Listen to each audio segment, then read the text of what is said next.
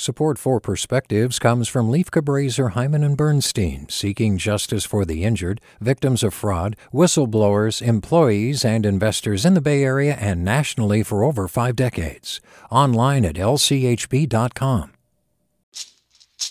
Hey, it's Glynn Washington from Snap Judgment.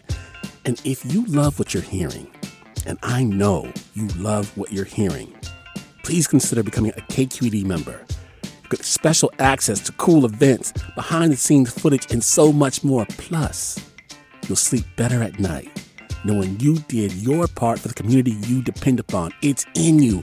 Please be in it.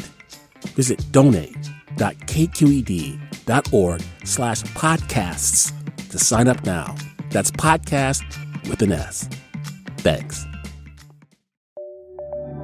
From KQED.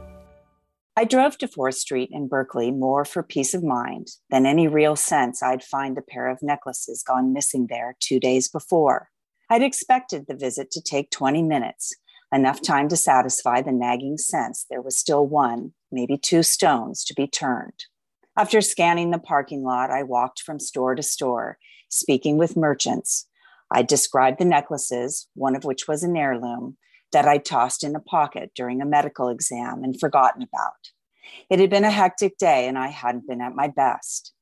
I visited seven stores and two restaurants. From one to the other, I went, expecting to encounter harried staff with no time for my lost necklaces or me. In every instance, a masked face with a pair of kindly eyes greeted me, not just with patience, but concern too. Condolences were offered, safes were checked, staff members were texted and emailed, introductions to property managers were offered and made. Mackenzie, the assistant manager for Hay, who walked me to the office of a maintenance man, shared stories of her own lost jewelry along the way. I get it, she said. Pieces like that, the ones you wear every day, they're a part of you. Mackenzie wasn't the only one who opened up about things lost, others did too. Layla, Wendy, and Vernon, to name a few. I don't know if it's because of the pandemic, how we've all been cooped up alone for two years, but the connections I made on 4th Street restored something for me. With every new encounter, I felt my heart lift just a little. Though fairly certain the necklaces were gone for good, I'd found something unexpected on my return visit to 4th Street kindness, link upon link of it, as precious as anything I've ever worn. With a perspective, I'm Holly Hubbard Preston. Support for Perspectives comes from Lieff Cabraser, Heimann and Bernstein, seeking justice for the injured, victims of fraud, whistleblowers, employees, and investors in the Bay Area and nationally for over five decades. Online at lchb.com.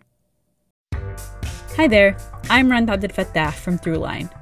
If you're listening to this podcast, you know that KQED produces exceptional storytelling that keeps you informed, inspired, and entertained. Their podcasts cover issues from your neighborhood to the entire country and everything in between. Support this work today. You can help us continue to bring quality podcasts to your ears. Just head to donate.kqed.org slash podcast. That's donate.kqed.org slash podcast.